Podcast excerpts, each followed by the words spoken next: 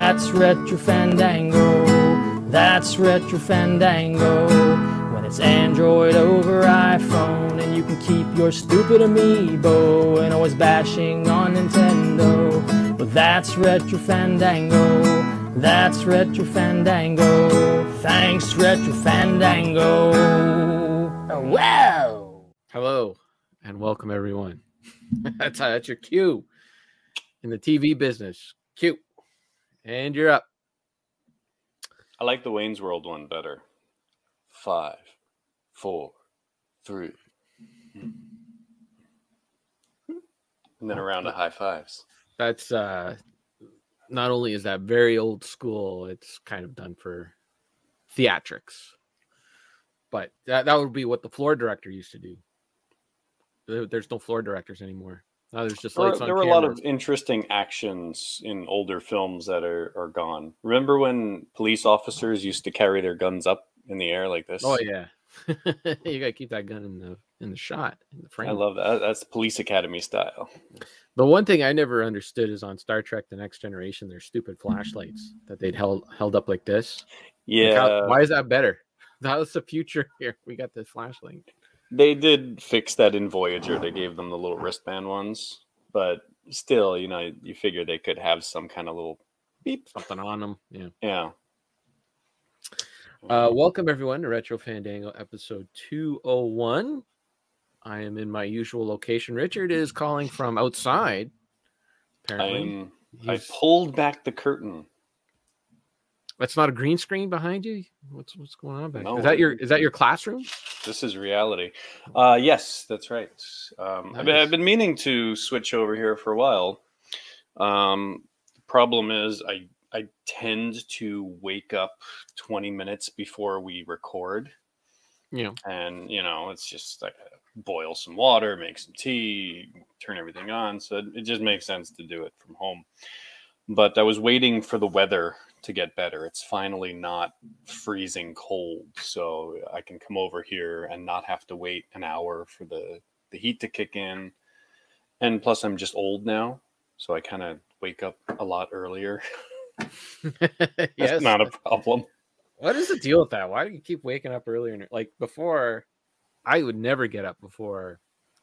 Like I've always been a bit of an early riser, but my early rise would be like seven o'clock. That would be, Hmm. you know, nobody would get up before seven. I'd be the only one up at seven. Now it just it keeps creeping more and more earlier and earlier. Now it's like four thirty in the morning, ready to go. I got up. I got up earlier because I had to go pee in the middle of the night, of Oh, course. that's- yeah. and I was like, "Oh, it's probably close to five, so maybe I'll just stay up." And I looked at the clock, and it was like uh, ten after three. Yeah. I was like, "All right." So I I went to the bathroom. I went back to bed, and I'm laying there. I'm like, I'm wide awake. Yeah. I'm not falling asleep, and it probably took me an hour to go back to sleep. And then I had a dream. I had a dream that I was late for this recording. I was like, "Oh no, it's like six ten. I'm just moving on now." the um yeah the dreams that you have when you go back to sleep those are always like the weirdest weirdest dreams i gotta give myself more headroom here It has something to do with the like the level of awakeness of your brain or something, and then you know you're, you're susceptible to uh, uh, thoughts or outer stimulus or something like that. i can remember i think that's the only difference for me i can't usually i don't Hmm. remember my dreams but those ones i do tend to remember i think they're called kafka dreams or something like that Hmm. Yeah. Uh, anyways uh let's do the house cleaning. Uh cartridge club is doing uh, march madness with the castlevania game boy advance games. You can play any of the castlevania games that came out on the game boy advance you know those metroidvania style games. Mhm. and um i think the original castlevania came out on the game boy advance so you can probably challenge them and say hey that this one counts too Really? Oh, like a Yeah, compilation. Well, I think there was an actual cartridge for the original Castlevania game that came out on the Game Boy Advance, and it was just Hmm. the original game. Yep. Okay, and uh, I don't know what's happening with RF Gen. Um, I went to check on their uh, site and they had nothing up for March. I'm always a little behind on the podcast, so I don't know if I missed something, but so far there's nothing there for Mark. Well, they got stuff on their their shoot 'em ups. There's always a shoot 'em up thing going on. yeah, I think that's like an alternate reality. yeah, it's like a sub category. Yeah. Um, but the beat the bandy beat the Duke. I don't know who won last round. I didn't. I, I uh, think Matt was the Won. only one to complete the games. So Matt has totally changed the rules of the game. He he what they what they say in politics. He moved the goalposts so Hmm. he could win. I think. Hmm.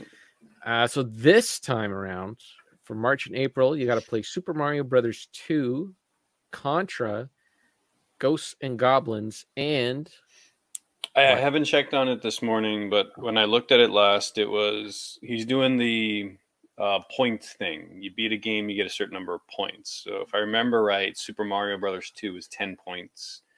Contra with uh, no no cheat code uh, is fifteen points. And uh, what's the other one? Ghost and Goblins is Goblins. 20 points. And he was looking for a five point game, something simple. So I don't know if they had decided what that is. Well, I have not done any of those things ever. So I wait a minute. Oh, well, eh, oh, you've never beaten Super Mario Brothers 2? No. Oh, no, I, I've never been interested in the game long enough to. It's just not really a Super Mario Brothers game, and it's just kind of like, eh. well, at the time we thought it was. We didn't know. That I didn't. Well. I didn't play it at the time. I was. uh, Oh, true that. I, you I was only allowed to have a Commodore 64 because it could do Mhm. spreadsheets and word processing. So right. I never I- played it back in the day. So to go back and play it now, it just I don't know, it just kind of feels off.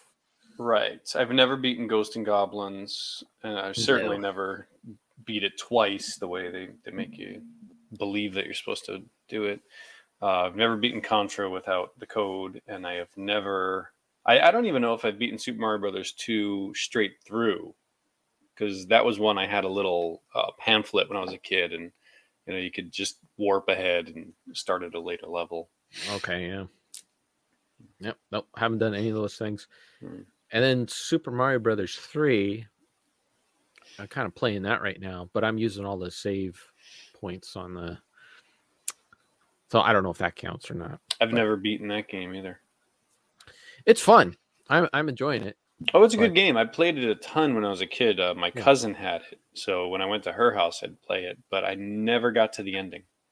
I'd always get to the you get to those boats, and then like Mhm. uh, the cannons are going off everywhere, and it's Yeah. moving up and down the screen. And Yeah. I can never get past that, and then it'd be dinner time or something. Yeah. See, that was the problem with that game. It needed it really needed a save point. Yeah. Okay, that's it. That's the house cleaning. Hmm. Let's get to it. I don't know. What- are we getting to? I don't know. What, what, what's the finale? You guys, Where where are all the people? Where are the throngs of fans to to to cheer us? yeah, you guys read it between the lines of my tweet. Uh, there was nothing. I was trying to- I was trying to figure out if there was some kind of video game thing because you spelled crisis with a Y, and I know Yeah. that's a video game. That is a video game, and I was just not feeling very creative. And uh, here's the problem with coming up with titles for the episodes: is the, the show hasn't happened yet, so I don't really know what we're Mhm. going to talk about. So I kind of have to predict what we're going to talk about, and sometimes it works out well, Mhm. and other times it doesn't. Like for instance, I made a big deal about how we were going to talk about Ghostbusters Afterlife in the last show, and we and did. then one of us, only one of us, watched ended up watching it. So, but I, Well- I, I, I think you've watched, or at least I know you attempted to watch it. So we might have more to say about it. There, there will be things to say, Okay. but there is one other thing. I don't know if it's my headphones or your microphone, but your audio's clipping Clipping ears. Like I just hear like a little clip, clip, little, that again? Didn't you have that before? little something. I don't know. Mm, Hello, Bill. Where we covered that already. You got to, my green screen, you got to like uh, just like Sauce did. yeah. It's a very, very well done green screen too. I can't see. Right. I um, just wish they would have lit it better. Yeah, yeah, it is. Um, it needs some work. I would say. You see, you're making the the mistake. Even I'm making the mistake too. Is you should never. Well, the the backlight, yeah. yeah, you should never uh, record yourself in front of a window. Usually, I put up those. those Well, that's not a window. That that's the light. It's just if I don't block it, it's Oh. completely blown out. And if I turn this one on, then it's super blown out. Yeah, So it's it's just awkward the positioning. yeah. Oh, and I forgot to do my um my thing here on my monitor. This is this is the secret to to my lighting. Is I go into Windows 10 and I turn on nightlight mode, and that just isn't that better? Nightlight improve? Yeah, I put on nightlight mode because a lot of the light on my face is just my monitor. It's just shining on my face. Uh, Bill says you look. It looks like you are in uh, Storage Wars. That's. It I does kind of look like. is. That's like that. That's that show where they, uh, you know, people have a bunch uh, of storage- hoarders and stuff. Like. Yeah, and the and somebody's storage facility, you know, they didn't keep up with the payments, so everything inside goes up for auction, and these people. Oh, Yeah. so so it's just a way for people to see stuff. yeah, What kind of yeah. stuff you got? Yeah, but then it it, uh, it was a big controversy because it, it turned out that uh, the producers were actually, you know, putting stuff in these rooms, and they weren't true, you know, you know, mystery storage bins. The producers would put stuff in there just to make. But I, you know, I don't understand how that's contra. I you know, people just don't understand how television works. In order for like for a true documentary like that, where you would have people going in to mystery storage bins to look at things and that is costly because the you'd have hmm. to get out the, the crew and the people in the show all together to look at the storage bins and nine times out of ten or even probably less there's nothing in those things that are interesting. Right. so of course in order to make television make it move you got to stuff stuff in there that they could find and then they could talk about. That's Yeah. how it works. There was that infamous uh what was that show jersey shore with Su- what was her name suki or suni or whatever the heck her name was? I don't remember. Anyways there was a show called jersey shore and they made a big deal like there was um there was a a, a, bar that suki uh whatever the heck her name was she went crazy. She like she snapped and uh they made it look like as if she you know went behind the bar and she threw a bunch of alcohol all over the place and cost the place like all snooki that's it. Thank you sarah snooki. Snooki. They made it look like as if she like freaked out and she you know cost the bar like all of its alcohol by throwing the bottles all over the place. But then if you look at it you know the producers actually lined up everything on the bar for her so she didn't have to go in, in behind. And everything she tossed around was all the mixer stuff like the pop and the orange juice and that. It was nothing expensive like the expensive liquor that they wanted. To yeah, that that's what television Mm. works man. And you can even see the producers like she's they're like okay like you know she's whatever they're playing out the scene or whatever and then a producer's hand comes into the screen and kind of pushes her a little bit to say hey go and start freaking out like go and start throwing the bottles it's that that was her mm-hmm. cue It's all about the ratings, you know. Yeah. I, I mean, that's the thing about documentaries. Even a real documentary, they make decisions to use this music to put the camera in this spot to manipulate the tone that they're trying to go for. So, Yeah. you could try to make it as as unbiased as possible, but you still have to make some sort of a narrative decision when you're making a documentary. yeah even Um, yeah TV Like, I mean- is forget about it. That's just come Yeah. on. We need we need we need people to watch. That's right. Well, you gotta need to you gotta need to keep up to a schedule too. You can't be it's too expensive. A true Right. documentary takes years to make to Yeah. to put together an hour and a half. You know, they're not gonna put a 20 minute show on every uh, week, uh, you know, doing it in documentary style. And then even you know, doc a lot of documentaries they kind of have to wrap it up somehow, so they find ways to get stories to end. Hmm. There's Well, the good thing about going good thing about recording here is I do have some some neat things to show. I got my storage stuff. Look, What do you got? look, Oh my it's, goodness, Klingon bird of prey. that is a nice bird of prey. It is, isn't it, isn't it nice? I keep it on my desk. Where the heck did my? I had a bird of prey here. I don't know what happened to it. Oh, I knocked it off its base. Oh, I lost. It used to be on top of my monitor. It must have fallen. It must have fallen. I got the bird of prey here. Wait, give me give me a second here. I'll get you. It's all right because I can also show off the defiant. Show that. Got a very nice uh, defiant. Uh, I believe these were part of. I think it was called the Eaglemoss collection. And then I've got a different one back here. This this was a Japanese release. I've got the, the original Constitution class Enterprise, but then the It's- was crooked. Yeah, it's, a little- it's a little better days. The- well, this one you put it together and it's not glued in. I see. Snap fit. Why don't you glue it?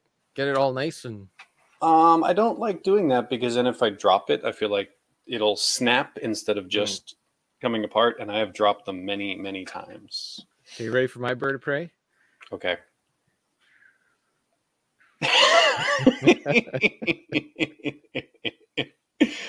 What are you laughing you at? got a tiny one. That's a good bird of prey. That's the one that they used in, in the back. You know, they put those in the distance, I got this like when they s- when they spray paint potatoes and make them Tie fighters. bird of prey is cool. It's all about uh, what do they call it? Op, like it's an optical effect. It's just Hmm. get it get it right up in the camera, and it's as big as you want it to be. Yeah, sure. Just zoom in real tight. I know, got I, this if I a- had that, I in a would box keep of it as shreddies. well. By the way, this was in a box of shreddies. Really? Ooh, I, I love. Do they still give out toys in cereal boxes? Oh, this was for like from 1990. Like this. yeah, I the- imagine that's a while ago. I still have the show some things on. I got out of cereal boxes, but uh, I, I, mean, do they put toys in, in cereal anymore? I don't think so. I don't know. 1992. Flap, 1992. flap, flap.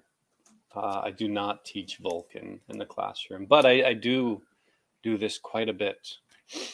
Uh, and I do have a picture of the Enterprise hanging uh, somewhere. Yeah. So you- when okay, so when Sarah's uh, flap flap flap comment, when we were uh, first together, I was like, "Hey, check out my bird of prey," and she's like, "A bird of prey? What's that?" And I said, "It's a Klingon bird of prey." And so she picked it up. She looked at it. She went, "She went flap flap flap flap flap flap flap." flap. I'm like, "It doesn't. It doesn't flap." no, they do. No, they Be- don't. because the, the the wings are out and they go into attack. They even they go up. Yeah, but they don't. It doesn't flap as it goes through space. It doesn't. That was Leonard and down. Nimoy's design choice. I He- he- know. He, described it as I, like bird of I saw the documentary too. It's great. Oh. Hey, one little fun fact I, I just learned about Leonard Nimoy last night. He was uh, in the running. He was one of the directors considered to direct uh, Lethal Weapon. Of course, he did not do it. Lethal Weapon. That would have been an interesting choice. Yeah, well, he said he he didn't feel like he was comfortable doing an action movie, so he did uh, Three Men and a Baby instead. yeah, that was a much better fit for him. Mm-hmm. Oh, look at this. We got Melissa in the chat, and Bill Everybody's popping in. Thinking about my underwear and what's in it. And you already answered uh, the Llamas question. Yes. All right, Do you want to talk about something that's in the the outline, or are we just gonna vamp for the? Spitballing. Yeah. Um, what's in the outline? Oh, well, it's uh, like I said before, it's not freezing cold anymore because it's Mhm. kind of spring, and that means that I do stuff in the spring. And uh, of course, nobody cares, but I was doing a lot of mini painting uh, these past week or so. I'm on spring break, and um, I got a whole bunch of minis ready to be sprayed up. We're Hey, no controversy. No, No controversy on this program. We follow the rules. Yeah, we save our controversies for for the twitters. Yes. Um, I had to paint the wall, and I just feel like going outside and doing stuff. I'm actually going to make some shelves, maybe today. I'm put them right there, you can't Okay.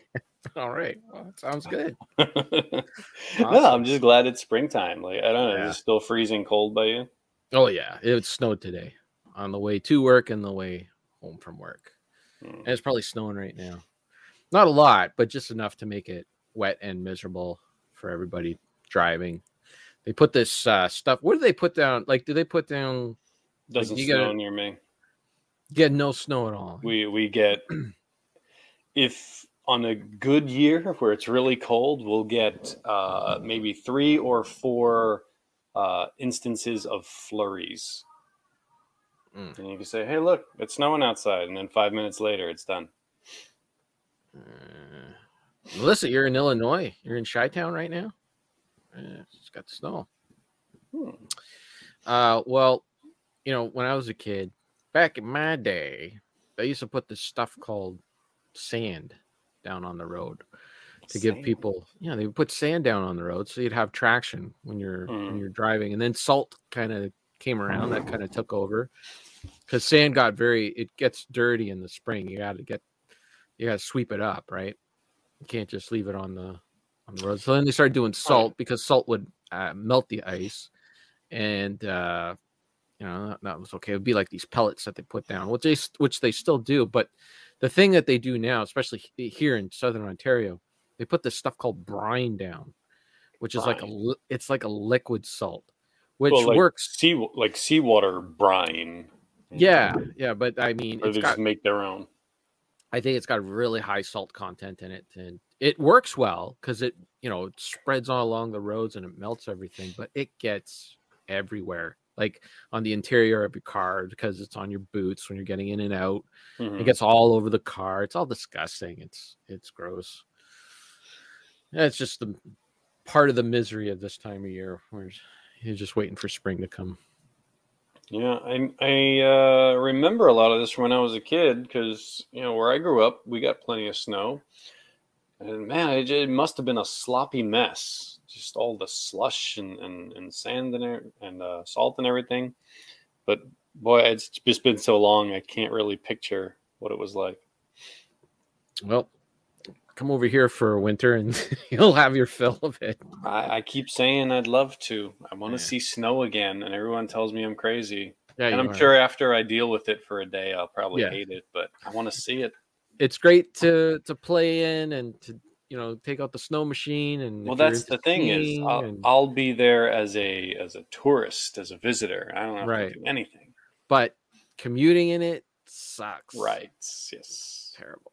Terrible. I remember a car being snowed in and not wanting to move it because we had you know street parking. You didn't want to give up that good spot because if you Yeah. dug your car out and went out, it's not going to be there when you get back. So instead, you just walk to work. You're just like trudging with your galoshes through the snow. Mm. Wow. Been a very long time. Well, you're welcome. Um, You're welcome to come over and shovel and do all that fun stuff. Is that part of your midlife crisis? All of the dealing with the snow? No, no, no, not at all. That's that's just part of everyday life. No, I Hmm. just uh I don't know, like 40 came, didn't bother me, and then all the mm-hmm. years between 40 and 45 didn't bother. But then 45, I don't know, it's like there's no there's no 90 for me. The chances of anyone making it to 90 is not not that great. I'm probably Yeah, no, there's always a chance of 90. there's a chance. There's a good chance, but probably not. Probably. I mean, my dad died when he was 64. My grandfather died when he was 64. So I probably got 19 years. I'll yeah. Who knows? Who knows? There's a whole lot of uh, personal life choices that can make a difference. This is true. This is true. But it's also a lot of it is just genetics too, right? That is So also true. So who knows? But anyways, in order to uh I guess uh ease my my mind, the anxiety in my mind. Although I've been good I've been very good for a while, but um just recently I've just been wanting to um you know just read a lot, acquire Mm. acquire knowledge um because I don't know, like it's just it it seems like as if uh like you'll never have the answers to life, like to why like why we're here and what we're doing. Nobody has those answers, right? But there are a lot of answers to how we got here. And um, so I've just been kind of reading those kind of kind of books lately, and uh, it's been it's been interesting and enlightening. And that is that is how I'm dealing with my midlife crisis. Is I'm I'm going to read my way through it Hmm. to and and it's actually it's it's very therapeutic. It's it's actually helping me a lot. So like right now, for instance, the re- the book I'm reading is called uh, *Sapiens*. Yeah, nuclear winter will get us first. I, I if only if apparently only if we send planes into Ukraine and piss off uh, Putin. By the way, that whole war, I I I am confident in what they're doing. I know a lot of people are kind of worried. A lot of people are saying they should they got to send planes in there and all that stuff. But I think, personally, I think that the West, NATO, has all intel- intelligence in there, and they are getting reports on what they might anything that they might do will set that Putin guy off. And I think that's why they're doing things the way that they're doing uh, right now. So I got confidence in them that they. I, I usually don't. Normally, like once you reach the age, I think you reach, I would say, nineteen, maybe twenty years old. You'll you'll realize like nobody has any idea what the hell they're doing. Nobody has a clue. Hmm. Zero. Maybe you'll have some faith in some higher up people, but then eventually the, that faith, nobody has any idea what they're doing. But when the Americans get down to war, they kind of have an idea what they're doing. I think, and I think I have some confidence that they kind of they they know what they're doing in this, and they're taking the steps in here. So I, I gotta have faith in it, or else I'll be driving myself nuts. Anyways, so the book I'm reading right now it's called uh, *Sapiens*, and it's by this guy because I, I read everything on my tablet. Yuval Noah Harari. How the heck do you say that? Yuval Noah Harari. but that works. Anyways, the book's called A Brief History of Humankind Sapiens.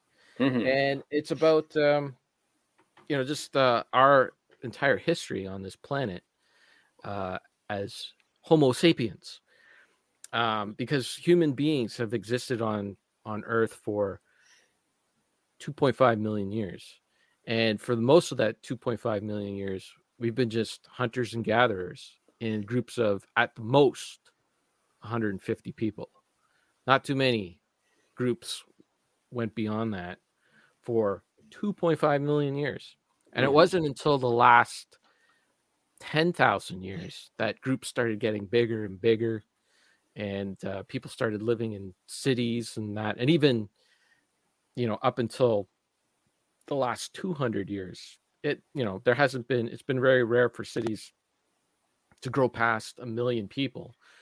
Now you have, you know, millions, uh, you know, cities with millions of people in it, you know, all over the place. And uh yeah, that's that's basically just what the book's about. It's a good Hmm. See, I was kind of approaching from the opposite perspective where uh, I don't think I've hit my midlife crisis yet. But uh, when I do, I think I'm going to ignore humanity and just focus on my own world. Well, it's it is a part crazy route. it is it is about that as well. Like I've also this isn't the only book I've read. I've also read another book called 52 Weeks. Um no. Sorry, 4000 weeks. Which is basically that's the average lifespan of a human being. Uh, 4000 weeks is Mhm. what most people get in the, in their life. And you know that book's about um uh you know making yourself a little m- more efficient in in your thinking and what you're doing and uh how to improve you know your life but it's not really a self-help book but it's basically it actually just kind of just at the end of the day it kind of just sets your anxiety on whether you feel as if you're doing enough um and it just kind of gives you like uh, perspective. I guess that's the word I'm looking for. Is I'm just Mm. looking for perspective in in life because I do or did tend to worry: Am I doing enough? You know, a- am I doing enough in this lifetime? Now I only got half of it left. Am I going to have enough time to do enough? Mhm. and basically you know it just at the end of the book i kind of just felt like well as long as you are um i maybe i should have prepared a little more for this i wasn't expecting to get so deep into it i was expecting to write off ram off titles but um give me a second here Camp for me a little bit. Hey, hey, hey, you can do it, Kevin. Remember those books. You can do it, Kevin. that help you? yeah, oh, that totally did. All right, where do I find uh, my books here? Oh, okay, yeah. So, so the first book I read it was called uh, "The Achievement Habit." Habit, and uh, basically, uh, you know, yeah, it was about to like make yourself, you know, a little more efficient and stuff like that. And the the thought process of the book was like how we basically use excuses to uh, not do anything, right? It, we always have reasons to not do do things, right? Oh, I can't do this until I do that. I can't do this until this and this and this are done. Once these three things are done, then I'll be able to do that. And that's something that all human beings do. But really, at the end of the day, you know, you'll never get to the point where you'll be able to do the things you want to do if you keep putting obstacles in front of mm-hmm. yourself. Mm-hmm. Right. So the key is to just do the thing you want to do and not worry about or not keep creating tons and tons of stuff in your way. But also, in a weird way, we we tend to like distractions we do like distracting ourselves because we always we feel if we have more things more and more things to do then we are living like it's it's a way of that we feel as if we, we're we're constantly doing something and we're constantly in need. We'll be in need tomorrow the, uh, you know because the i need tomorrow in order to do this. And as long as i keep distracting myself and that's what like all these you know apps on our phones and all that stuff that's what they oh, yeah. really tap into right? Is to constantly distract yourself but you actually you know crave distraction all the time um so for instance like uh after when i when i read this book i wanted to make banana bread i had some bananas that were kind of you know turning and i wanted to make banana bread so i went to go and get all the ingredients together and I only the the recipe called for two eggs, and I only had one egg. Ooh. And I'm like, oh, damn. So, what's a reason to not make banana bread? Well, I only have one egg. I need two eggs. I gotta wait to go to the store to get another egg in order to make this banana bread. That would be an excuse or a reason not to make banana bread. But instead, what I did was say, well, why don't I just look for a substitute online for an egg in baking. So I mm-hmm. actually learned how to make an egg substitute out of baking soda and water. Hmm. It's it's you know the egg is just there in order to give the bread some more binding, right? It's not about yeah. Eggs are mostly glue in baking. Exactly, and that's all it's for. So that's what I did. I made some banana bread, and boom, I was eating banana bread. So instead of putting all those obstacles in my way to say I can't make banana bread, you just find a way. So you see, this is the way that reading is helping me in my life. This reminds me of um, many years ago when I worked in an office. I, I was reading some of those uh, uh, like uh, management self-help books and things like that. How to how to be a better worker kind of books. And there there were little things in some of those. A lot of them were garbage but yeah. uh, some of them had some like really nice little oh okay that makes sense and some of it was like how to i think one of them was actually called like getting things done you just have yeah. to like stop worrying and you know just, just do some stuff there's a lot about organization stuff like that but there, there are a couple little pointers from those that i've that i've remembered there's yeah, there's I, one that's a really famous book that it's actually a terrible book, but it's a nice message called "Who Moved My Cheese." You probably see that one a lot in in the. Uh, I've heard of stores. It. It's I can tell you the whole book right now. Um, the core of the book is a fable about um, a little maze, and inside this maze there are two mice, and there are two. I forget if they're people, elves. I think they're people but they're but they're tiny people. They're the size of mice, and they live in this maze.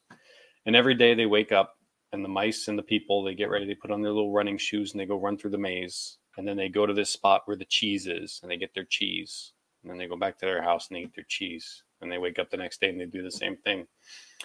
And then, hello, Kyle. Hey, Kyle. You missed Star Trek ships. yeah, that's right. We showed off so many, flap, flap, Yeah. flap, and all. You gotta re- you gotta rewind. So uh, they go out, they get their cheese, and then one day they go out there and they realize, hey, the cheese isn't here. Who moved my cheese? Where's the title? Uh, and then the mice, being little mice, they they run off in the maze and they start looking around trying to find the cheese.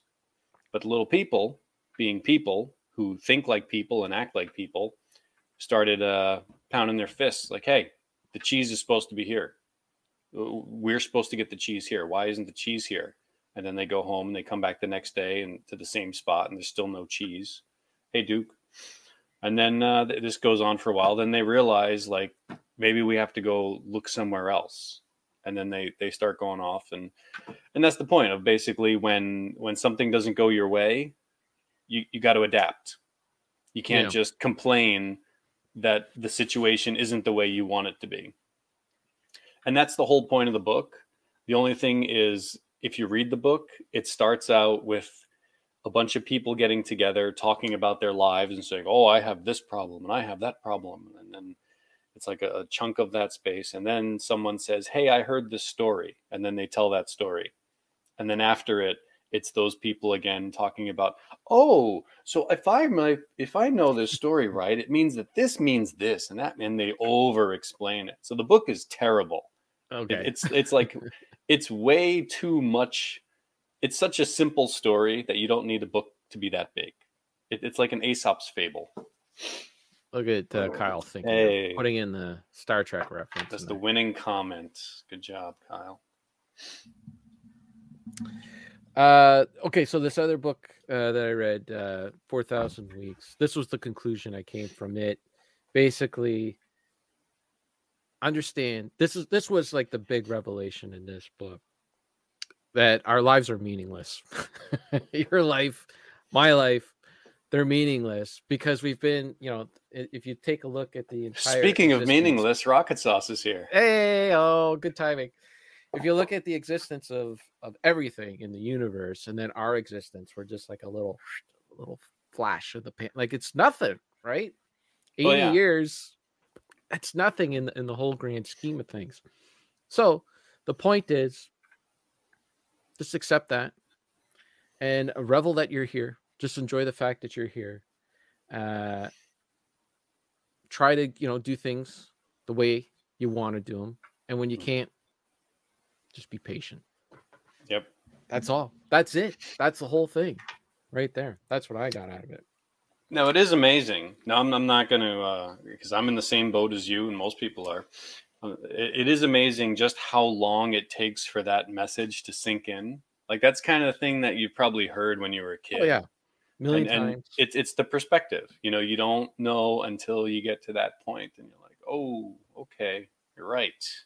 yeah I once heard it described as like if you if you imagine your elbow to your arm is like all of existence, and like humanity is just like the very tip of your fingernail, yeah and then and then within that tip, like your part in that is like so imperceptible. yeah It's like every, every the world's gonna be fine.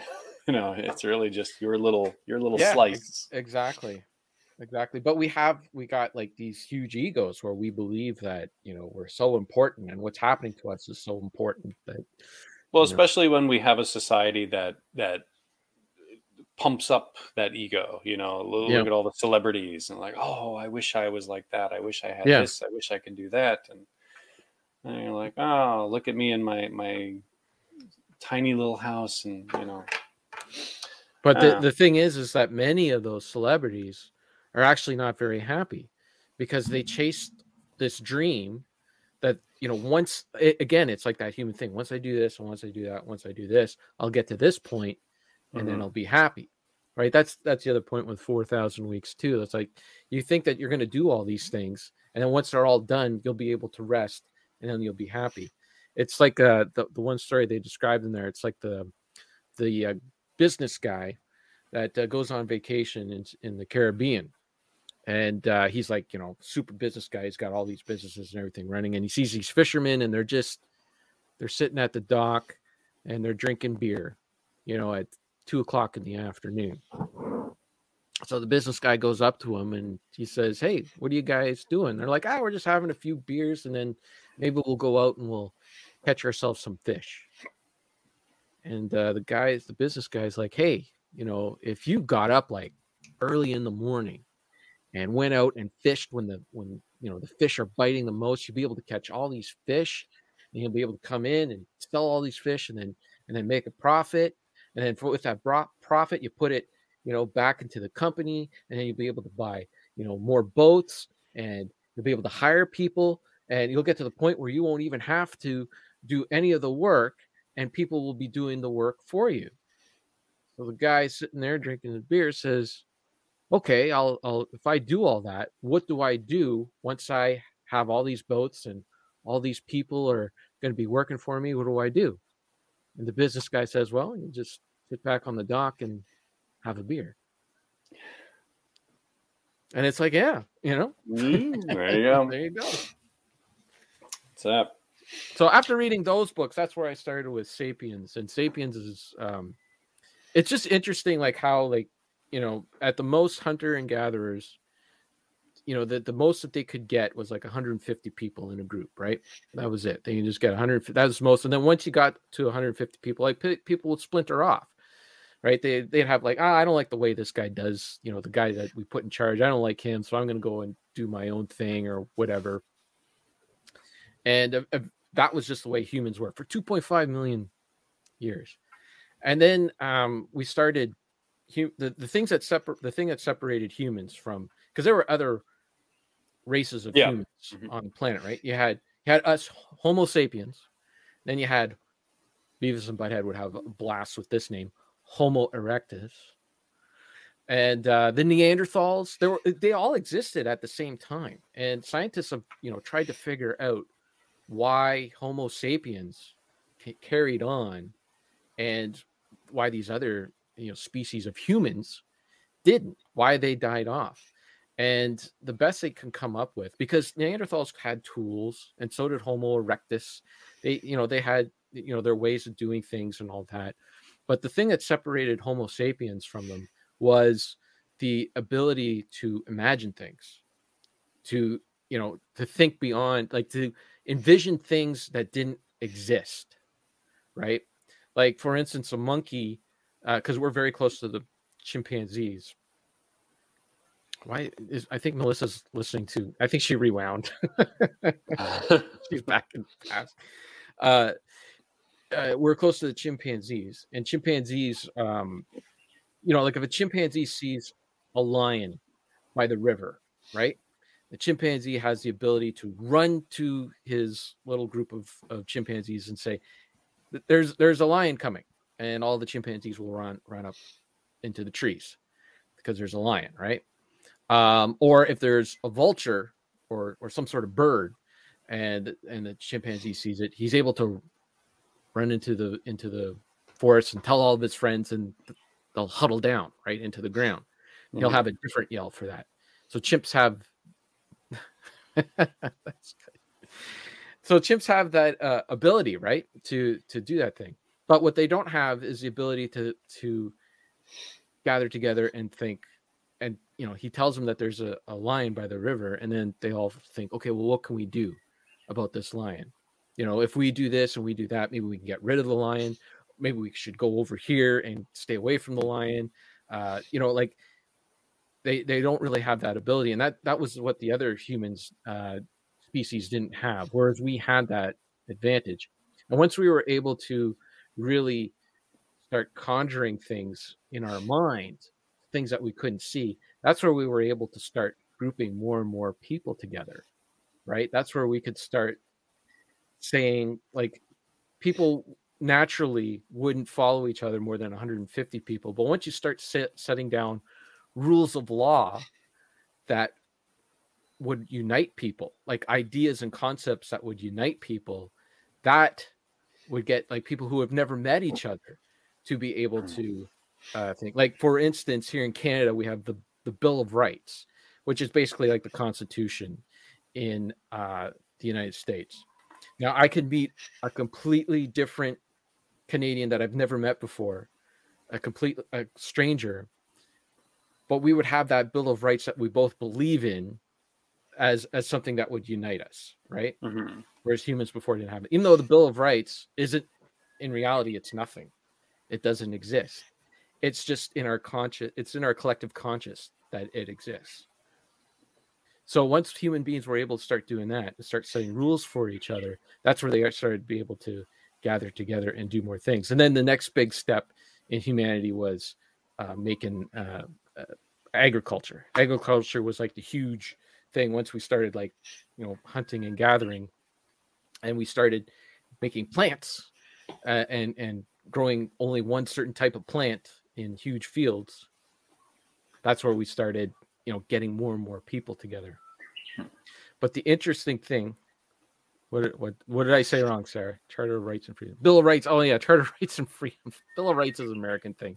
Bill of Rights sounded okay to me. Nah, that's an American thing. It's Charters of Rights and Freedoms. My goodness, that's embarrassing. By the way, a lot of the those uh, Canadian truckers, uh, that they, they're they're having their trial or or whatever, and uh, they're like, a lot of them are representing themselves, so they'll go to the courtroom, and uh, you know, the judge will say, okay, so what is your defense? And they'll say they'll say, you know, my defense is it's my First Amendment right to, you know, for for free speech. Mhm. And the judge would be like, "What is this First Amendment?"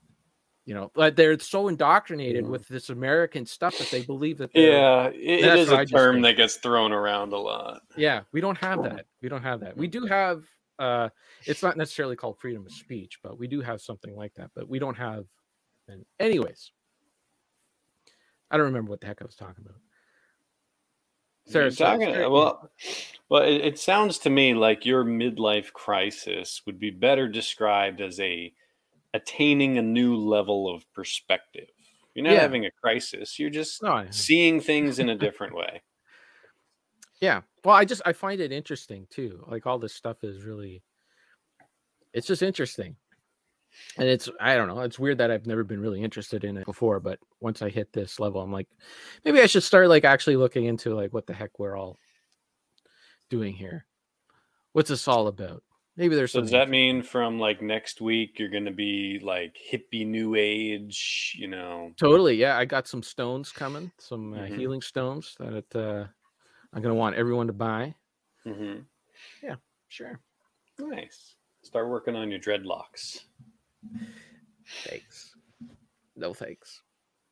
But anyways, yeah, I find it interesting. It's good. I don't know if any anyone else finds it interesting, but that's what this show is about. Throwing stuff out there and seeing what sticks. hmm I think uh, Kyle may also be listening on a delay. I think he rewound. I think he He's saw around. heard starships and yeah, he went back. Okay. Um, gosh, we we went a while, and there's still a whole bunch of stuff here. Oh, let's go. I don't know. You want to talk? What you want to talk about? Well, you got Um, well, I, I got one thing. Yeah, I, I think I might have mentioned this before, but I was going through an old laptop and I found a bunch of old videos that I never put up. Um, I don't know if anybody's interested. I'll put them up. But uh, Are you kidding? People have been dying to see Vox content for years. Put that put it up. Well, I'll put I'll put it up, but um, just don't uh, expect anything beyond that. Why what was what held you back from releasing it? I don't know because they were finished. I, I believe they were finished. Uh, as far as I can tell, they were finished. Um, I don't know. I, I guess it was. It. I get the image that that was going to be like the next push. Like I was going to do that, and that was going to be the new direction. I was like, oh, I'm going to do these, and that'll be great. And then maybe I just got busy or felt like, wow, this is too much work. I can't. I can't keep this up. You know, and you get Hmm. into that perspective of oh no but then i gotta like i'm committed to this and then i don't know i don't know There you go. See, people want it. Retro Rambox. The world needs it. uh, I'll, I'll see if i put them up if i put Well, them up I've i'll been- probably put them up on the um the fandango channel Oh, Fandango because well i don't i don't have anything on my channel anymore so Your channel's taken down completely, or I think it's there. It's just empty. you can still post things to it. Yeah, what am I gonna do? All right. Post it up there. Well, you know, I've done the same thing, but it, it was more of like I finished the thing, and that felt like, you know, the the that, that felt like the end product. Like it's like oh, I I wanted to make this thing, and I made it. I don't really feel like showing anyone it. It's just it's, Right, because yeah, you can make it, but do you need to? uh, Pardon the phrase, beg for praise. You know. yeah. No, I just wanted to make it. Like I I put together um just recently, uh, I put together these uh, videos where I took um, music from an independent Canadian band, and I put like car footage from movies on Mhm. it. So like stuff from the Seven Ups and that, and like just put like all this car stuff in that. And I showed Sarah, and she's like, "Oh yeah, that's pretty good." And then I don't know what to do with it, so it just it just sits on my computer. I think it looks it. Yeah. it's fun to watch. It's fun for me to watch. I don't know if anyone else would care. Yeah, but it's like when you're a kid and you know you draw pictures and stuff for yourself. Yeah, yeah, you I do it so. for the fun of it. You do it for Yeah. the entertainment. It's not like because you have to do it and you have to display it or anything. See, here's here's the other thing. I, I've I've been really hard on myself with like not being consistent with things. And one of the things in uh, one of the books said, you know, consistency is actually the um, sign of a dull mind. A dull person does the same thing over and over again and just gets enjoyment out of that one thing. Hmm. Whereas someone who has like a really active brain likes to do a lot of different things a little bit. So I, I don't know if the book is just sucking up to me to make me feel good about myself. Telling you what I'm you want to hear, yeah, maybe it is. I don't know. justifying your actions. But I'm like, yeah, thank you so much, book. Like that, that's that's good. Now it's like it, it clarifies. It's not like like there's like a nurse in the hospital who has to give uh a, a patient medication at a certain time every day. That's important to be consistent, right? They're talking about like, you know, doing things in your spare time Right. yeah. stuff like that. So when you drop one hobby for another hobby or whatever, that just shows that your mind is just constantly craving different stimuli and it's perfectly fine. See, That's- these are the things I need to read to make myself feel better. That's how I felt about you know because it's springtime's coming. It's like I want to do different things now because I'm able to Yeah. go outside. It's warmer, so it's a. I was doing this, but now I want to do this. See, we did YouTube and now, now, you know, pretty much don't do YouTube. It's fine. It's all mm-hmm. good. See, and that's what see, these are the things I need to hear. So I don't feel like as if I wasted the first 45 years of my life. I I like, no, I'm doing fine. You're doing good. It's all good. Don't worry about it. So Yeah. Well, I guess the one thing a lot of people get upset about is they try something new and they they put some time and money into it, and then they realize, well, I don't want to do that. Well, that you just learned. You know, you wouldn't have known until you tried it. You don't have to feel bad. Maybe don't spend so much money before you really figure it out. But yeah. I, and which I I tend to go in a little too hard on with the money it's sometimes. that's right. How's that airbrush doing? It's uh it's right over there somewhere in one of these boxes. In the Oh, there. box. It's it's over there. It's all good. Don't worry about it. Um, you've been playing some games through your your crisis here. Okay, no, actually, I I've only been speaking of money, dumping money into the hobby. I've been buying things. Uh, this past week alone, I have bought uh, over one thousand games. One thousand. One thousand. You're of course Over. talking about digital Yes. games. Okay. Yes. Yes. So uh what I did, well, the first thing I bought, I bought Sid Meier's Humble Bundle, uh, which had a few of the civilization games in it, and railroads and Beyond Earth. And I when I was a kid, I was really into the Sid Meier's games like Pirates and um uh Railroad Tycoon. Uh I loved all that stuff. Uh, never got into the civilization games. Um, but they had them there in a in a bundle for 20 it was $19.03 uh, Canadian. Yeah, for like three games, uh, or for the three civilization games, like three, four, wait, maybe it's four, three, four, five, and six, I think. And then, yeah, Be- Beyond Earth was in there, Railroads was in there, which I already have. Um, so I, you know, what the heck? Always been interested in those civilization games. It seemed like a good deal. It's the first time I bought a humble bundle in a long time. It's actually the first time I bought any games this year. So I said, "What the heck?" So I got that, and then um, Sarah uh, pointed me towards uh, you know the the itch.io or itch.io. I don't know how to say it, but basically it's an independent. Uh, it's it's a platform for independent games, like people just students, whatever.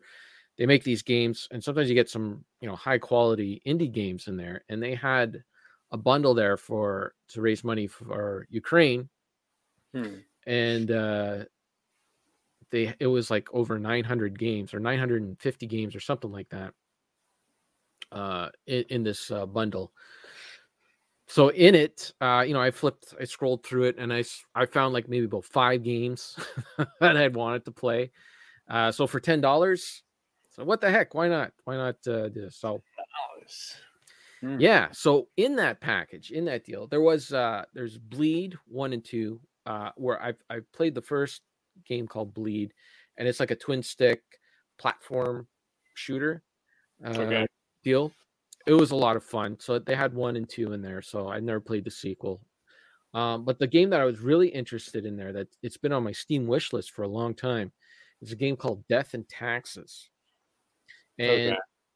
basically you play you're uh, you're at a desk and you are the grim reaper and files come onto your desk Mhm. and you look through everybody's files and with all the information you gather from these files you decide who lives and who dies and it Mhm. reminded me a lot of uh, papers please Yeah, that's what it sounds like. Yeah. So uh, I, I haven't played the game yet. I haven't, you know, I just uh, looked at a, a YouTube video of it, but it looks really interesting.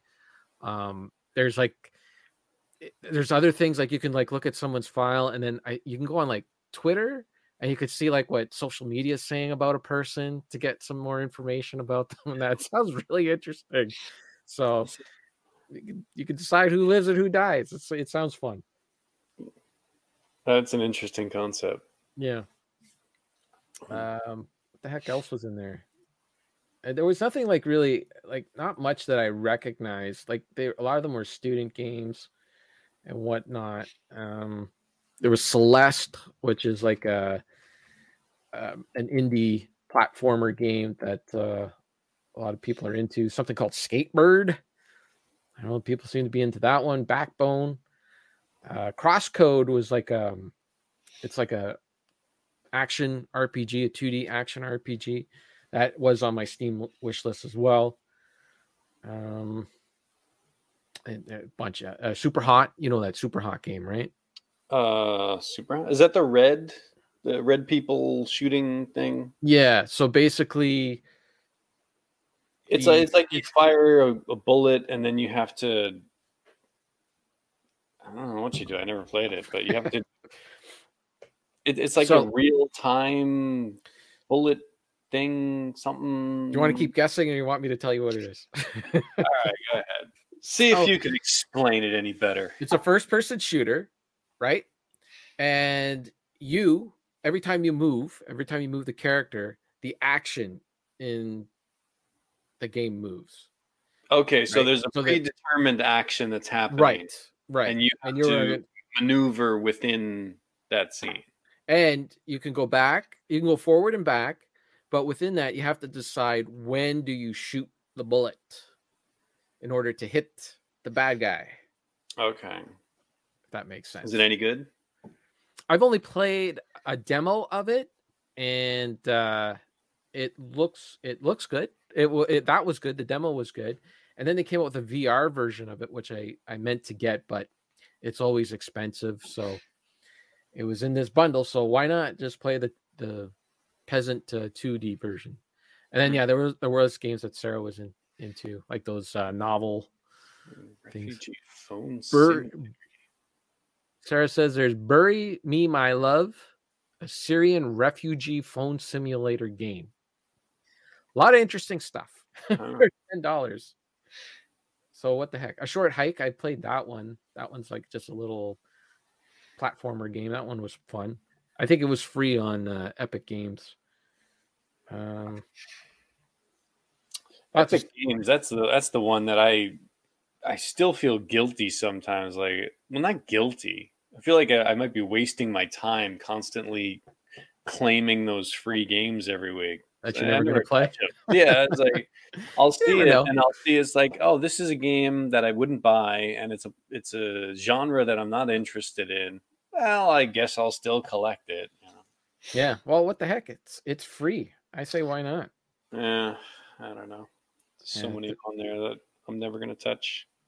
Well, even in this thing, I mean, I, if I play five of the games in there, I think I got my money's worth. Well, so- that that's a particular. I mean, it sounds like the uh, the donation is is the main thing, and then Right. you know you get the bonus of a whole bunch of these games that, yeah, if you ever Yep. want to get them,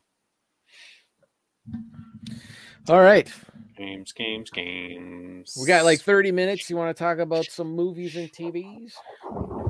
Sure do because I All watched some, some movies. Um, do you want to do the Ghostbusters thing first? What did you think of Ghostbusters Afterlife? There will be spoilers so if you haven't watched it because it's impossible to talk about this movie unless you talk about the ending. So that's Yeah. our cut here. And uh, fast forward, I don't know, a bit, and hopefully we stop talking about it. Uh, well, if you listen to last week's episode, you've already got all the spoilers. Just kept Yeah. talking about it, but uh, I caught up and I finally watched it. Did you watch it all the way through? Because I know you. I, I watched the entire movie, beginning to post credits, everything. Um, it, it was a little shocking.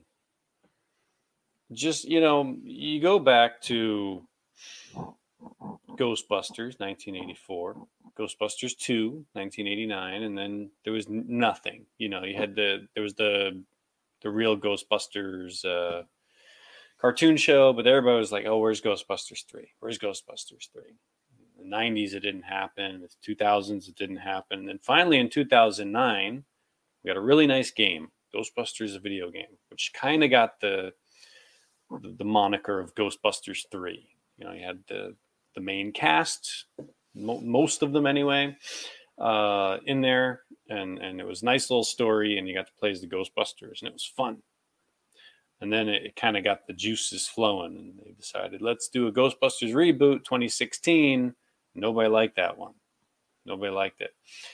Uh, but then because of the backlash of that they were like all right we we're gonna do this. We're gonna do it properly. Yes, it's gonna We got happen this time. jason reitman got involved. Is like he's gonna he's gonna continue his dad's legacy. It's like we finally got it back. We finally got the agreement. We're gonna get the the, the remaining ghostbusters involved some way. We got the original director. We're like really gonna make this what the fans want. The people who made this movie are Lucy holding the football, and the fans are Charlie Brown.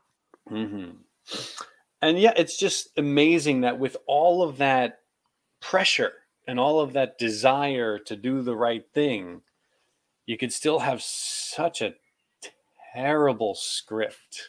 it was. eh, I wasn't expecting a brilliant movie, but I was hoping for an entertaining movie. You know, just like, hey, you know, what can you do? What we finally bring the Ghostbusters back? What are you going to do with them? And man, oh man, was I let down. It, it was so bad. There were a couple Yeah. things I enjoyed, little little details, little things, but for the most part, it was just a very boring, boring movie. Uh, and you know, even though they got the the main Ghostbusters back that they could for you know ten minutes at the end, uh, we've said it before. One of the main characters of Ghostbusters was New York City, 1980s New York City, Mm, yeah, and it it- makes an appearance know- at the very, very end. Oh yeah, you see a bridge. Yep. You see a bridge. And I was kind of like, all right, I know it's going to be on, on like a farm or something, but I didn't watch any of the trailers. I tried to avoid it. And I was like, wow, it just really doesn't feel like Ghostbusters. And, you know, I didn't expect it to. It's, we've said this before, you can't just recreate that. Bye, Melissa. could, Bye. Sauce is attacking. Didn't you like Venom? No, that's a bad movie. Venom was okay. Uh, It wasn't a great movie. I, I didn't think it was a terrible movie, Uh-oh. but it wasn't. It wasn't saying, "Hey, remember that great Venom movie that was made years ago? Now we're gonna do something else with it." It was just its own thing that was like, I didn't care about it to begin with, so it doesn't doesn't uh, bother me. Ghostbusters, though, th- this was sloppy. It was messy. Things went nowhere. I didn't like a, most of the characters. Um, podcast was awful. The older brother was awful. what was the point of that older brother uh, girlfriend? What was the point of that? Nothing. Absolutely nothing. And uh, boy, I never felt like such an old man because every time that older brother was on uh, the camera, I just wanted to take a, a set of clippers to his hair. Look at you. You're like Don Mattingly, and, uh, or you were like uh, oh, Mr. Don Mattingly, uh, George Steinbrenner. Yeah, I told you to trim those sideburns. Yeah, uh, yeah. It, It, was a mess. It, it- a lot of stuff didn't make sense. Um, by the end of it, I actually did kind of like the the granddaughter as an actress. I thought, you know, if she had a better script to work with, I could really see her as a good like Egon's granddaughter. Like I, I thought she was good. That her expressions when you know when she was firing the proton stream, she looked all excited and happy, and then she was super determined at the end when she was like taking a stand against who was the who was the villain in this movie? Who did they fight? uh, Gozer was it? it was Gozer, wasn't yeah. it? Yeah. Okay. I completely forgot. Yeah, Um, no, there there was a it was just a mess. It was just not not good. And stuff didn't like there were so many things that didn't make sense. There yes, was- that whole I I mean, you you talked about everything with Egon and how like how none of that made sense. Nobody believed him. Everybody was upset with him, and why he had a kid in the '80s and never mentioned it. I, yeah, all this stuff that didn't make sense. But then even the stuff that they throw in as like little jokes or or things don't make sense within the context of what they set up. And this is all stuff that happens because I'm just not interested in the movie so much. So you look at all the details. Like there's the big in the middle. There's this big chase scene. They got the Ecto one, and she's you know sitting outside the gunner's seat, wrangling this ghost. And I, the first thing that happened that popped into my head when they're doing this, they're they're racing her along in the Ecto one, and there's this ghost, and she's shooting the stream at it, and they're going through the streets. And, and uh, my first thought is, well, if she's got it in the capture stream, why don't they just stop the car? And then I'm thinking, well, okay, they they kind of established earlier that the ghost slipped out of the, the capture stream. I was like, okay, so maybe that's why they're doing it. But then if the capture stream is not effective, why is she continually blasting the thing as they're chasing it? Because it's basically the same as if they're chasing it without the capture stream. And it's just because then, you know, it looks nice and they're blowing up stuff. And it's very convenient that the ghost is going straight down the road, not going through Not buildings veering. or anything, just Yeah. straight down the road where the car can follow. yeah. it- so it's like the whole the whole scene sense. falls apart. Yeah. Uh, crossing the streams at the end of the first Ghostbusters was like a one in a million. We're probably going to die, Yeah, but now Egon's you just do it. developed a way that he can continually cross the streams on a on like a cycle. He's got the machine just crossing the streams constantly. yeah. Uh, I don't know. At the end, Ray says he listens to that kid's podcast. This kid who is very knowledgeable of all these like supernatural things, and he broadcasts out of Ivo Shandor land. And Ray never like, you know, maybe I should check out Ivo Shandor land. Maybe we would have known about this town when we researched Ivo Shandor back in 1984. There's like so many, so many issues there. Uh, the Sauce same kind of says, well, the, Slimer at the hotel. the Sauce says, well, the original Ghostbusters had the same kind of problem with Slimer at the hotel. I got to disagree. Mm, No. They did What, not. what problem they, is that? I don't know. They tired Slimer out. They tired him out, and uh, they got him. He was up on a chandelier, and uh, they captured him there. Yeah, once they Once got, they got him, like, Slimer stream on him. Right, Slimer couldn't move. He was he was stuck in there, and his name isn't Slimer. It was green onion. Green. He was only named Slimer later. I was actually Yeah. surprised that Slimer wasn't in. There was This- no Slimer. Yeah. I was very surprised. I mean, I imagine they're trying to get that Chomper or Gobbler, whatever they called Yeah. him, to be like the new Slimer. Well, yeah. Of course, they kept missing him. It was the first time. That they, that's not. I. That's not what. I think you got to rewind and listen to what Richard said. I- if you capture, if a ghost is moving forward and you get Mhm. the capture stream on him, the ghost is supposed to stop. He can't Right. move. Right. Right. Why? Where was the car going? Why was the ghost still moving forward? It was was the car being led by the ghost? Was the ghost Right. like, If you thinking- establish that the ghost was so strong and she was like a little girl, so it's like pulling her, right? and you got to like something like that. that would make sense, right? Like if she was just on a sled or something. And it was I mean, like just the fact that she the could cars. carry the thing. The, you know, the original Ghostbusters put it on, and they had trouble when they're in their like was heavy. thirties lugging Yeah. these things around. She's Yeah. running around with this. Should have knocked her on her back or something. You know, remember when Egon was first like, uh, yeah, of course. know? I mean, uh, the the movie itself just isn't very good. It's like a weird mismatch of their Yeah. Jason Reitman style for like two hours, and then it just switches into oh wait, this is a Ghostbusters movie. We forgot, and then it switches into this thing. And what did you think of that that Paul Rudd uh, mini marshmallow? I, yeah, I get your point of that. It, it that really, just felt like it like, really feels nowhere. like just Walmart. There's nobody in there either. it- I It's, I like, swear they completely empty. they finished the movie. The movie was done, and it was in the back. And then somebody was flipping through the channels. Oh, Baby Yoda, we got to do something like that in the Ghostbusters. And they went and they said, "Let's do mini ghost, mini marshmallow." The only the only thing I'll disagree with on that is I think it may have been put in there simply because at the end of the movie the podcast kid is covered with marshmallow and it was just well we have to put that image in there. It's Yeah. just like him walking around with the the microphone because Ray was walking around with the camcorder and the Oh, yeah, recording total, like. Yeah, It's just recreating those images. yeah. You know. But you got to do. I don't. You you got to do more than just recreate stuff from. There was so much in the movie that just felt like, oh yeah, I remember that from Ghostbusters. Oh, I remember Yeah. that. I remember. It was so just forced in there. It didn't feel natural. Like in the video game, the video game does the exact same thing. I'm not gonna say no, but they found a way within Ghostbusters logic in order for it to make a little bit of sense for what was happening. They they mm-hmm. got all these artifacts together in this museum and it was all Gozer artifacts, and that's how the freaking ghosts came back. So it kind of made yeah well also way. again film versus video game. Narrative film you sit and the director controls your the direction of everything you're seeing. Video game you can walk around you can look Yeah. around corners you, you're in control of the pacing and the tone a lot of the time. So it's it's a totally different medium. Sure.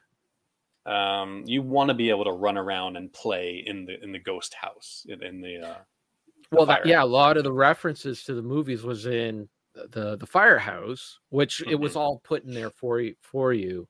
It's yeah, it's totally different in. uh, in, in, in I don't know. It- again, it's just a not a not a very good movie. It's definitely not a good Ghostbusters movie. And the Ghostbusters themselves, even though it would have been fun to see like the older, out of shape Ghostbusters, they're just too old in this to where like I can't even tell if Bill Murray is not caring or if he just can't deliver the dialogue. You know, like you reach a certain age, you can't hit that rhythm. A lot of the jokes that they pen there, you can see how you want it to come out, but Ray does the whole like spiel again as a representative of this. I order you to da da da, and then Bill Murray does his oh bravo, but the chemistry is not the same with these old men anymore. Well, because a lot of those, a- a lot of what was in Ghostbusters, yeah, it was Harold Ra- Ramis's dialogue, which you're Hmm. completely missing.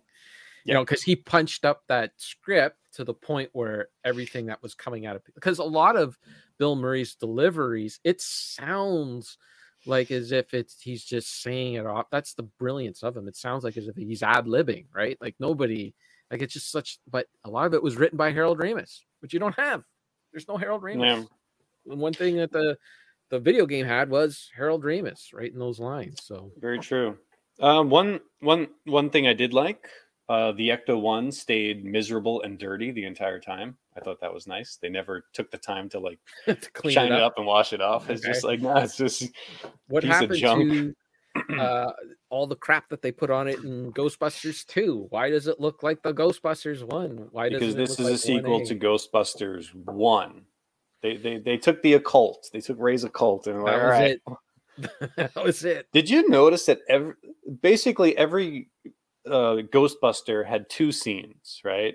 They had the the them showing up at the end, and then they all had like one little extra Mhm. scene. Ray and the occult, uh, uh, Venkman with uh, Dana Barrett, and then Mhm. Winston at the end. Yeah. And every one of their like private scenes, like was shot so close. Like everything was so tight on Right. them. Like like they didn't they couldn't go out and like put a set together. They just like, well, we got this. Let's just shoot you as tight as possible.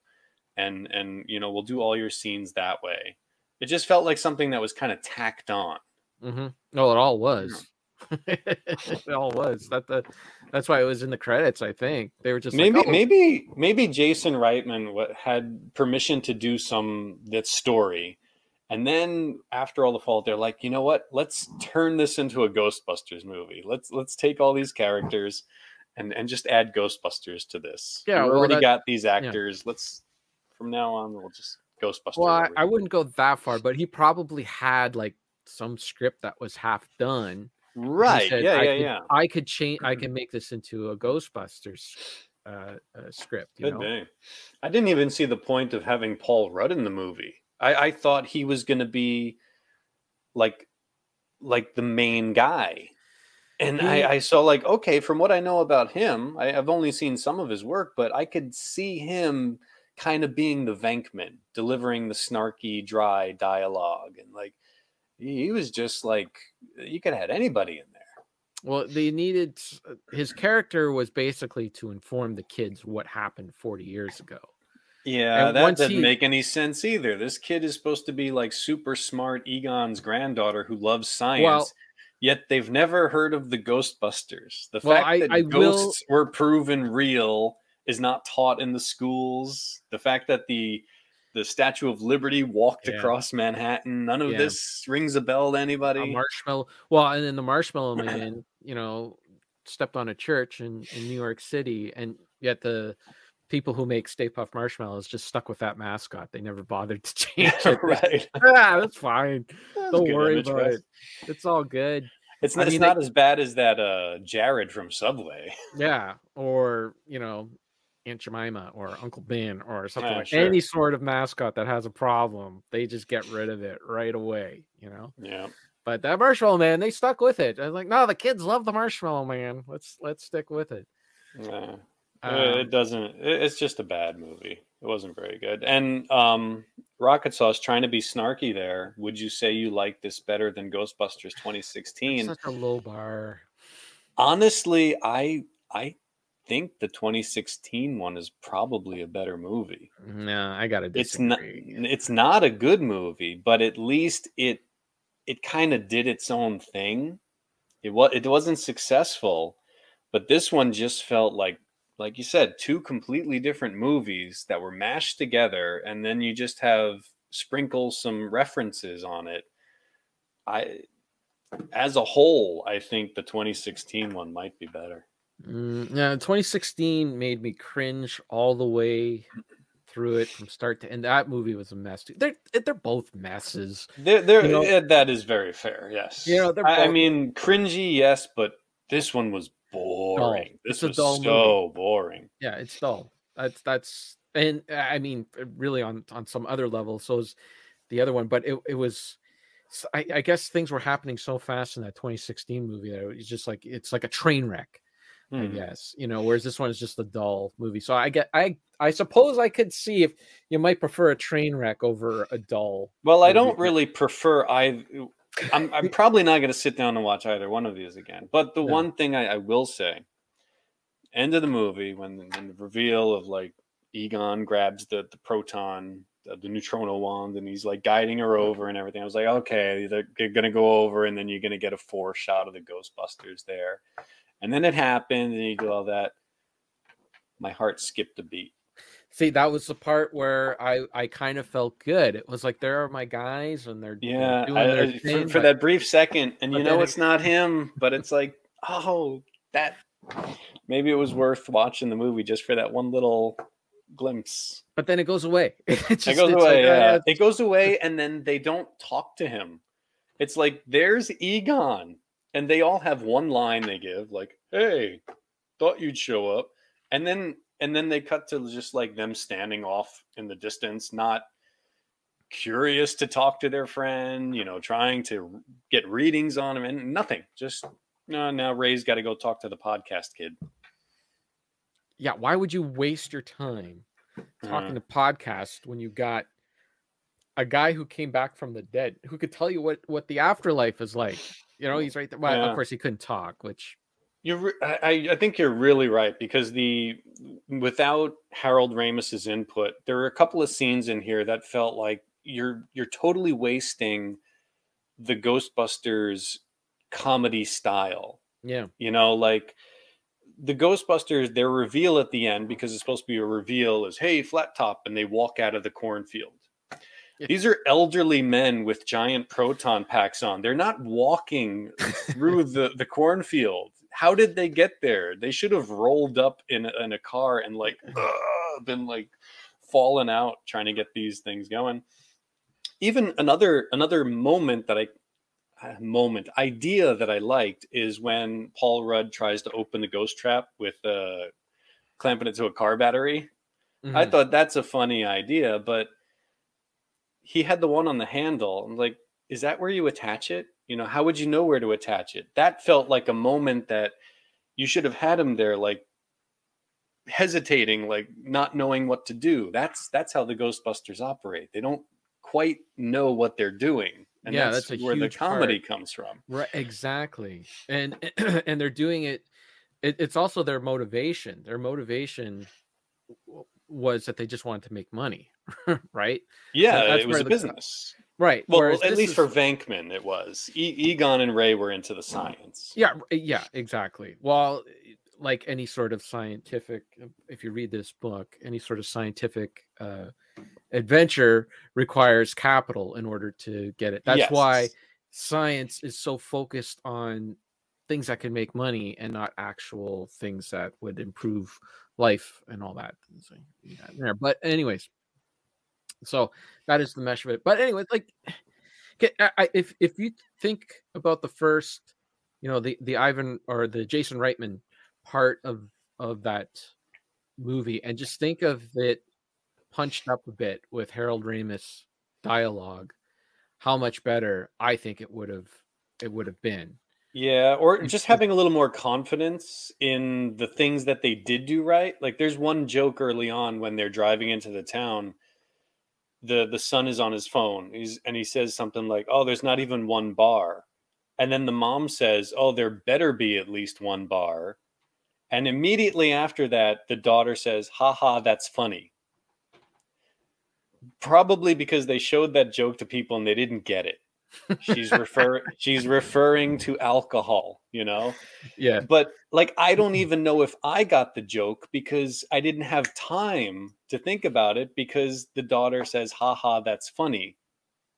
Like, get it, audience? You're supposed to laugh. This is a funny line. it's a pun. So, Bar, yeah, it's like, you know, that's the kind of line that should be buried. And maybe if you didn't catch it the first time, you might catch it on a rewatch. but that's all this movie had for jokes or Yeah. was that it wasn't like a one-off joke like when you think like there's so many one-off jokes in the in the original ghostbusters that like they don't like it's not even played for laughs it's all played like serious and you wouldn't you might not have even caught it you know the, fir- the first Oh, time Like, absolutely. I love it when when you can go back to a movie and discover something that you didn't notice the first time. yeah You know, if you Like- have it, if your script is good and you have enough good things in there that people are laughing and having fun, you can still bury those things and not Yeah. worry that they didn't catch it the first time or worry that, you know, it comes after a laugh and people didn't pick up that next line of dialogue, you know? Like when when the police bring in the first Ghostbusters movie, when the police bring Louis Tully to the Ghostbusters fire hall, and Egon in, inspects him because you know the guy's acting crazy. Cops don't know what to do with him, so they bring him to the Ghostbusters, right? And Egon like takes the PK meter and looks at him and says, "You better bring him inside." And Janine, you know, she's like in love with Egon. She says, "You know, you're a real humanitarian for taking him in." And Egon's line is, "I don't think he's human." Right. But it's it's not played as a big joke, right? It's just a Right. throwaway line, and the story moves on. Like it's not. yeah. It's it's it's it's not even them facing camera. They're already turning and heading back in. It, it's Right. like for exactly. if Where you're paying attention, you get it. Right. Exactly. Whereas, like, it just feels like in a movie like this, that whole thing would have been set up with a camera and get everything right and get the reaction shot from Janine when he says that. And, you know, where that wasn't the point of the joke. It's just meant to be a one off joke and you keep, you keep moving, you keep going Yeah. on. But it's, it's friggin' brilliant. And, but that's, see, that's the other thing too, is Ghostbusters is, when I think back to all of my favorite films, most of my favorite films, the pacing is like spot on. Half hour into Ghostbusters, the original, you are busting Slimer. You Mhm. know, half hour into Star Trek uh, four, you Kirk and Spock and Bones are on Earth trying to find a whale. There's not a lot of time wasted. You know, they get to it. Whereas in this movie, I don't like half hour in, there was nothing happening. it was just dragging on and on, On and and on. on I mean, on. I guess they try to defend it in that they had the opening with not Egon, you know, doing the things, and then uh, it it, it had See, an that- action movie opening. Like it, Yeah. it wasn't the the creepy librarian, you know, set the tone of like creepy ghost or Dana Barrett with the with the pram going down the street. Something's going on. See, none it's of like that it, it, needs they're sense. just you know it's kind of like they abandoned the formula but still tried to make the same kind of movie but ghostbuster doesn't really exist out of that formula So what happened? Like, what was Egon trying to do at the beginning of the movie? He he runs to the house, and the idea is that he was going to capture Gozer. So, but like, what was that ghost that that followed him to the house? um wasn't it the one at the end it was something that kind of came out and had like horns I don't know. Like, and what like did that ghost? It came to the house and ended up killing Egon, and then it just went back. i i don't know because this is, is it's one of those ambiguous like in ghostbusters and ghostbusters 2 there's a very clear threat. You know they, they establish what's going on all the weird uh, pke energy and everything and sightings Yeah, and then it builds to gozer. It builds to vigo. This one was building it wasn't really building it was just there's stuff and there's earthquakes. I didn't really know what they were going to until you get gozer at the end. It's like oh it- it's just gozer again. It, it didn't have a like that building threat the looming terror no, he had the the pit with the ghosts coming up, and it would shoot the yeah which was so stupid. It's like if you don't- if you, the guys don't believe you, just tell Egon, just Egon, call up Ray and say, Ray, you got to come see this thing. Yeah, but like, again, why- it's like none of it makes sense because even back to the first Ghostbusters, they're listing all these famous events that they've researched. You know, this happened here at this time, this happened at there at this date, and everything. And then here, that's got like the the countdown numbers and everything. And they go in that podcast kid is saying, "Oh, uh, thirteen twenty four. That's when this happened, and then uh, that's when this happened." And it's like Yeah. people know these things. They've even got it where this kid knows stuff, but then the Ghostbusters, Ghostbusters who don't know who don't know this stuff, Yeah. you know. Yeah, yeah. Well, Sauce is picking at all of our uh, uh, our picks. Uh, he says that uh, Egon wanted to become a ghost. He learned how to become a ghost, and he and he died for science. Yeah, and he knew he was going to die, so he chose to become a ghost. Th- That was all lost on me if that was the case. And why would turning into a ghost be better than staying alive? it doesn't make any sense because there aren't like the ghosts from Ghostbusters were like these uh alternate reality, like other dimension. They, they were beings from another dimension, right? They, they weren't like literally human ghosts.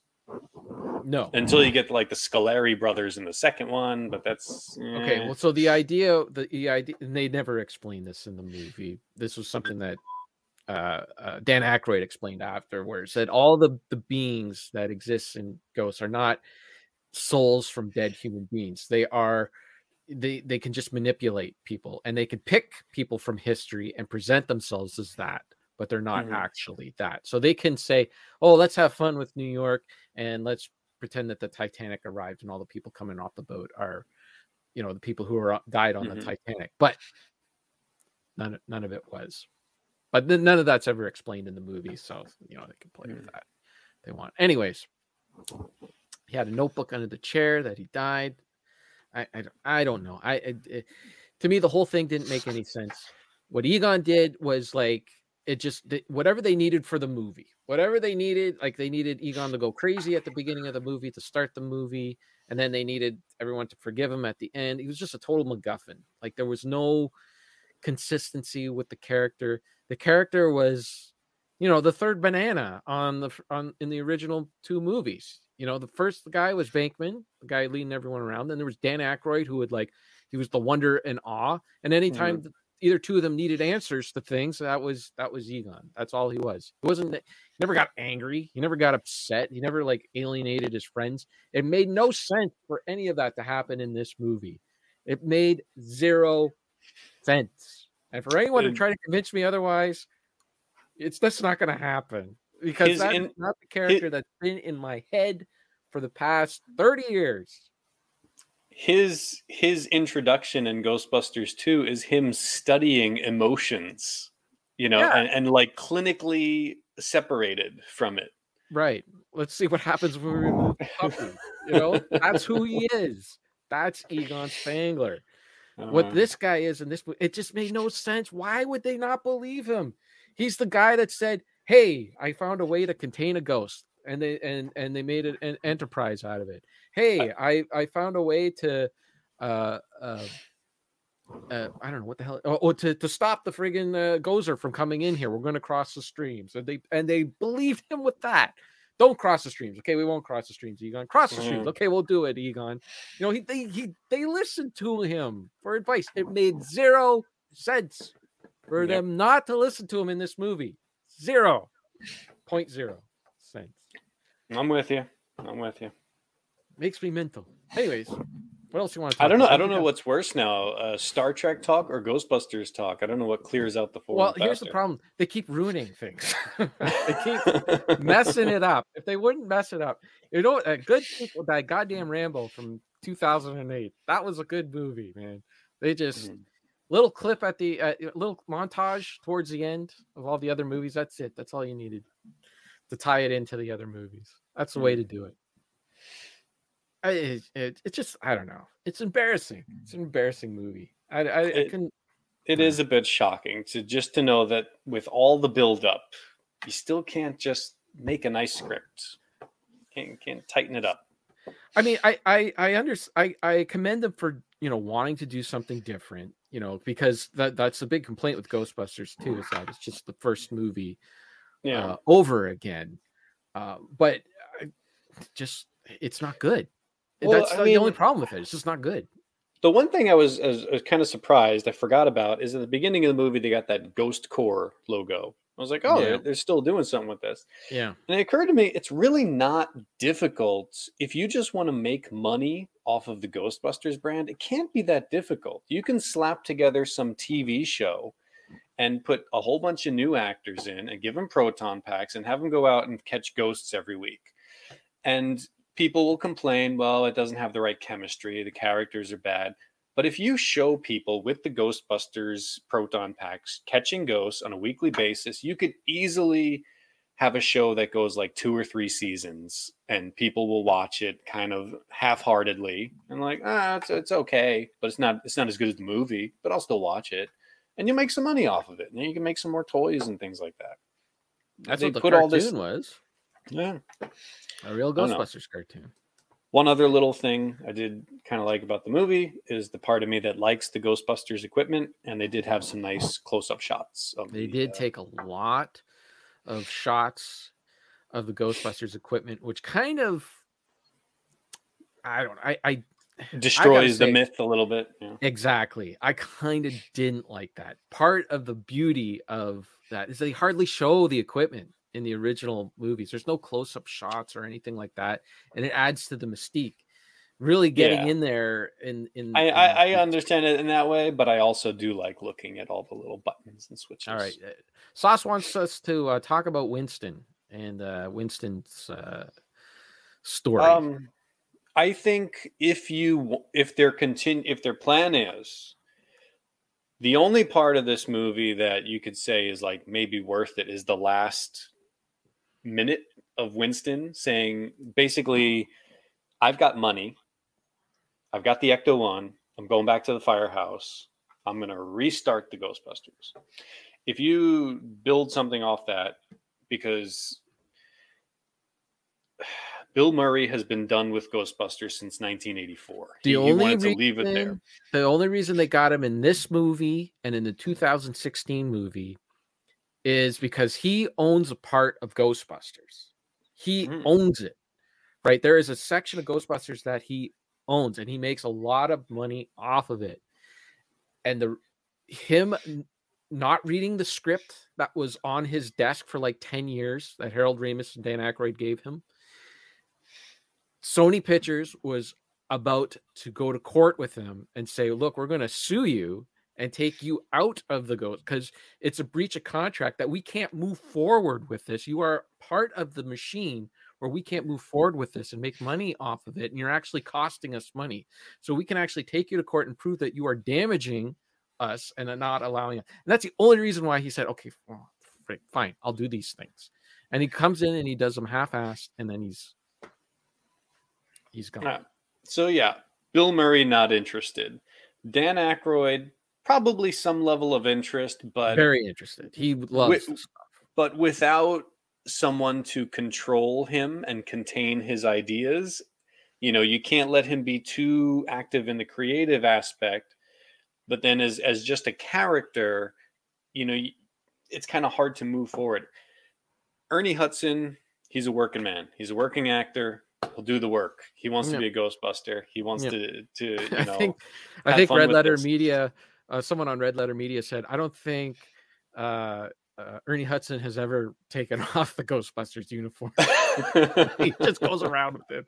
He's ready well, to he, work. do- he does the conventions, you know, and he, he puts Yeah. that on and stuff.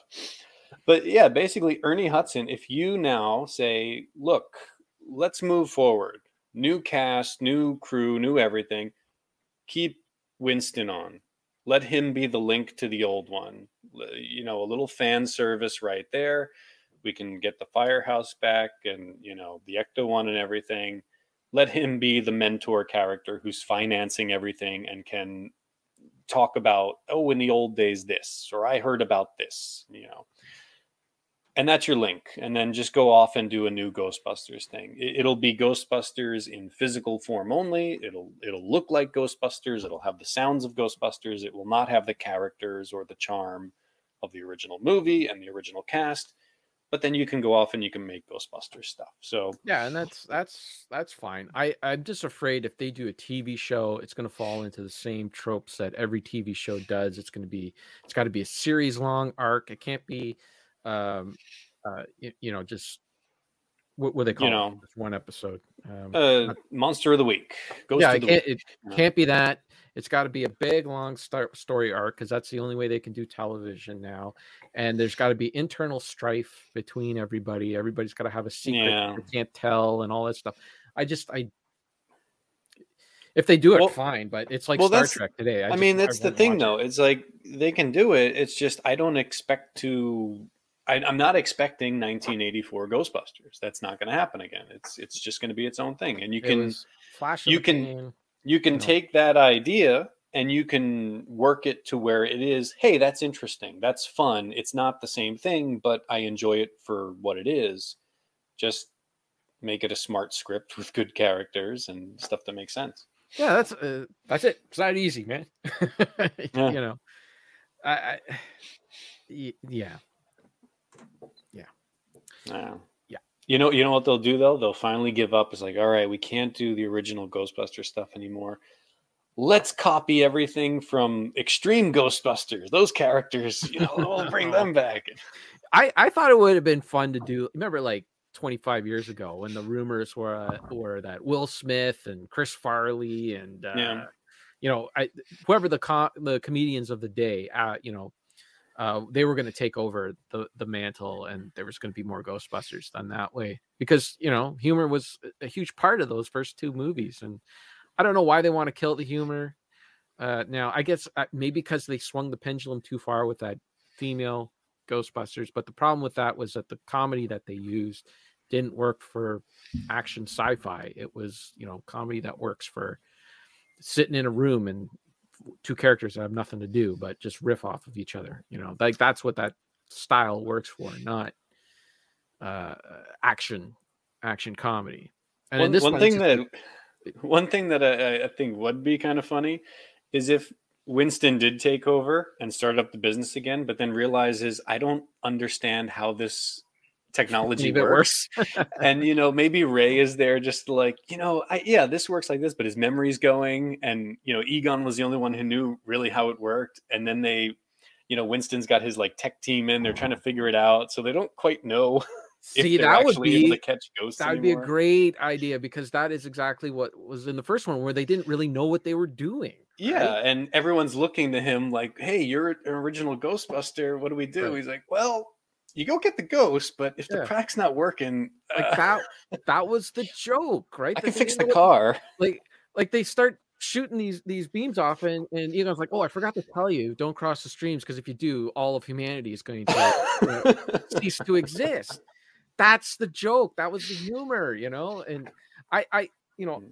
i don't want to be stuck in like oh well they just didn't do ghostbusters the way i think ghostbusters should or what i've become accustomed to it, it, it being you know?